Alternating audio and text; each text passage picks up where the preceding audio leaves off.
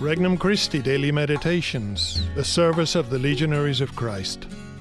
An RC Meditation for June 10th, 2022. Friday of the 10th week in Ordinary Time. A Clean Heart. From the Gospel of Matthew, chapter 5. Jesus said to his disciples, "You have heard that it was said, 'You shall not commit adultery.'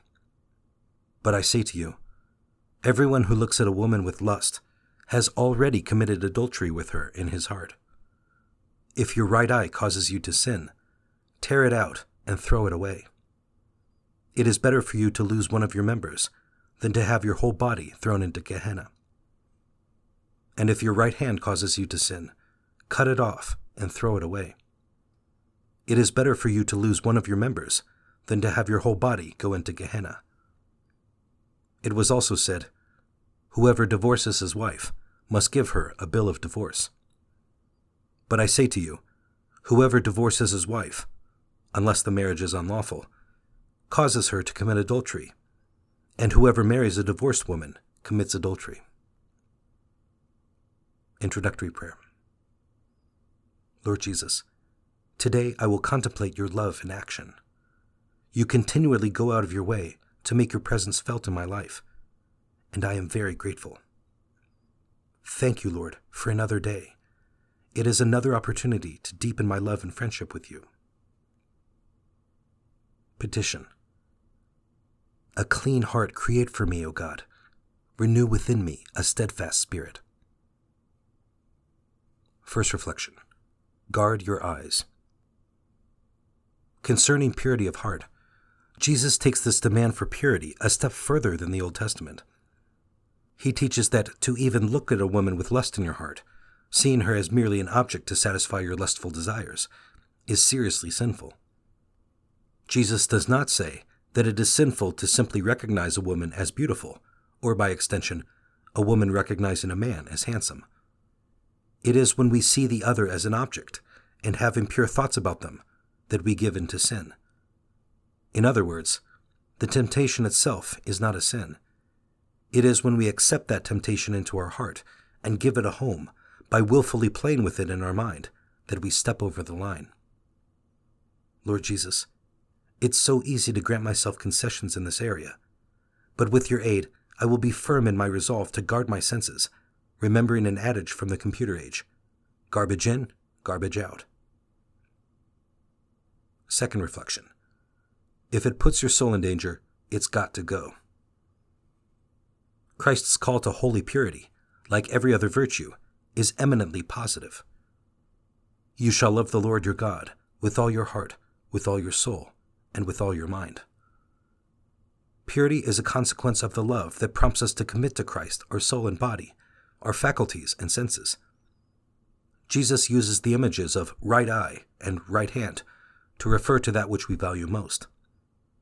He is telling us that if that which we value most in life has become a stumbling block in our relationship with the Lord, then, simply put, it's got to go. It is far better to lose a possession or a position or to break off a relationship than to risk the eternal salvation of our soul.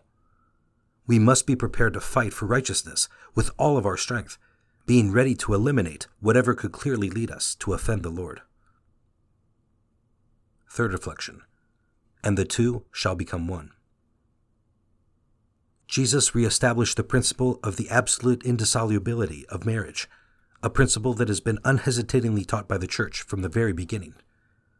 Pope Pius XI reminded us in Casti Connubii, December 31st, 1930, about the immutable and inviolable truth that matrimony was not instituted or reestablished by men, but by God. Consequently, those laws can in no way be subject to human wills or to any contrary pact made even by the contracting parties. This is the teaching of sacred scripture. It is the constant and universal tradition of the Church.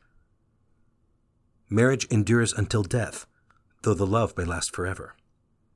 What God has joined together, let nothing separate. Am I living my marriage as a covenant? Do I treat my spouse with respect and affection?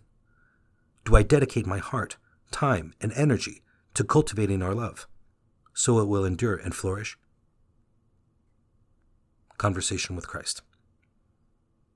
Lord Jesus, I want to live with purity, and I know that this requires a strong will and a constant effort in this world that encourages instant gratification of the senses.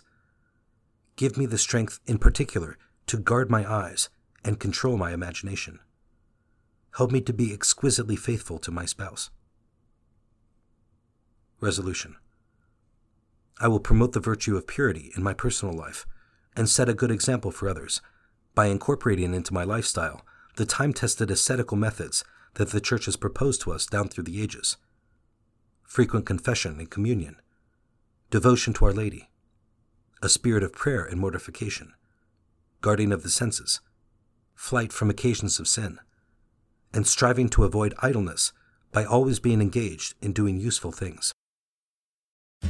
For more resources, visit regnumchristi.org or download the Regnum Christi English app today.